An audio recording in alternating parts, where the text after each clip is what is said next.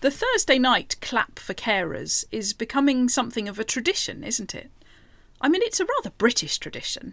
In any other country, we'd probably be cheering for carers or going wild for carers, but it's Britain, so we're clapping for carers. But it's rather beautiful, actually, I think. And uh, the last two Thursday nights, I've been out in my street joining in. And uh, our street is full of terraced houses with their doors right onto the pavement. So we're all there, out in the street, close together, but not too close together, clapping joining in that moment of solidarity and gratitude. And as I clapped on Thursday night, I realised that it was an act of prayer. For me, at least, it was an act of prayer. And it was an act particularly of intercessory prayer. Intercessory prayer is the name we give to praying for people, places, situations, when we want God to intervene in some way, when we're asking God to heal, to help, to strengthen, to give courage, whatever it may be. And clapping was an act of intercessory prayer for me, not a wordy act. And actually, that was rather nice because I don't know about you, but at the moment I feel a little overwhelmed at how to pray for all these different situations. I, I don't know the words. I don't. I've I've never been here before. I don't know really what I need to ask for. But intercessory prayer is not about getting the words right. It is simply about giving of oneself, pouring out one's heart to God. And as I clapped, I was pouring out my heart, my longings for those who are giving their lives to jobs that are dangerous, to jobs that are challenging, to situations where they themselves may be at risk, but they're helping other people. I wanted to pour out my heart in some way for those people on Thursday night. Intercessory prayer is not necessarily about getting it right, but it is hard work often. And uh, as I was clapping, I was reminded of that afresh. I don't know about you, but I never quite know when to stop the clap. And I don't want to be the first one to stop. So I keep going. Long after my muscles are burning and my arms are aching, I keep on clapping. And that felt like an image of intercessory prayer. It didn't feel like an image of intercessory prayer, it felt like intercessory prayer. It was a giving of myself beyond what was comfortable. It was an offering of something costly on behalf of those who are also offering what is costly.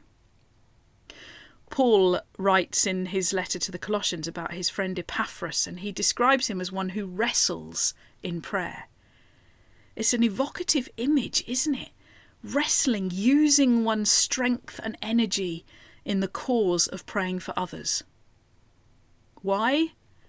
Well, it's not because God needs persuading.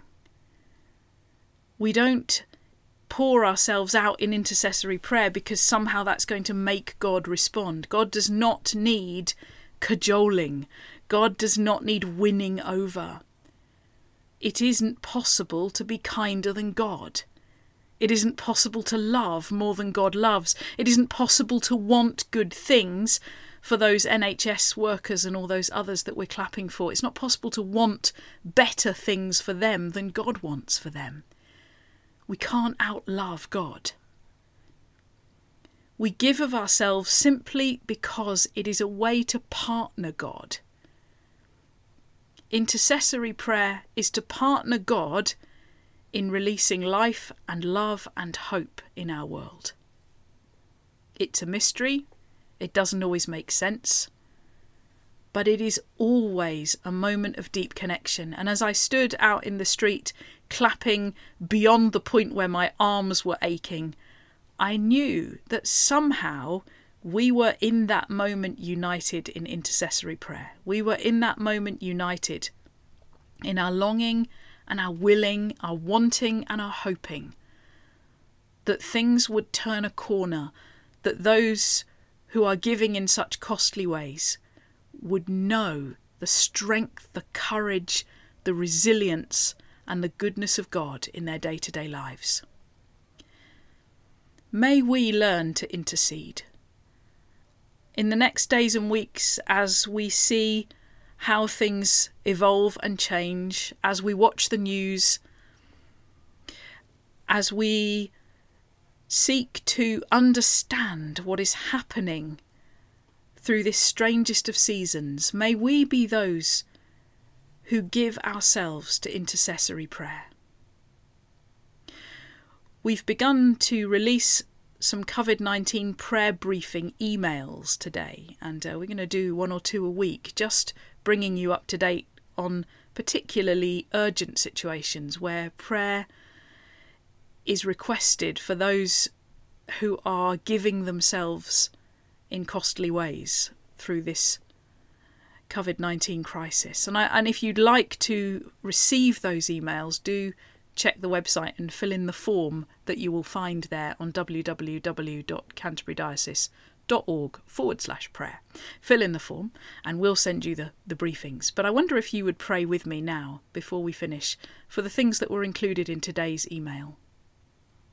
We pray together for the emergency services, for strength, for courage, for resilience as they face not only COVID 19 related situations, but all the things that they normally face. We pray together for the NHS. We pray for staff who are on ready alert for an influx of serious cases of COVID 19 over the coming weeks, as well as uh, cases of other serious illness. We pray for the staff who are perhaps anxious about what is to come, uncertain, already weary. We pray for fresh strength for them, for protection, and for compassion in all the ways that they need it. And we pray together for refugees in Calais, for the 900 plus who don't have enough food, who don't have the resources they need, for whom a lot of the support has fallen away because the charities have had to stop working. And we pray for them, for mercy in the midst of want, and for hope in the darkness. Lord, in your mercy, hear our prayer.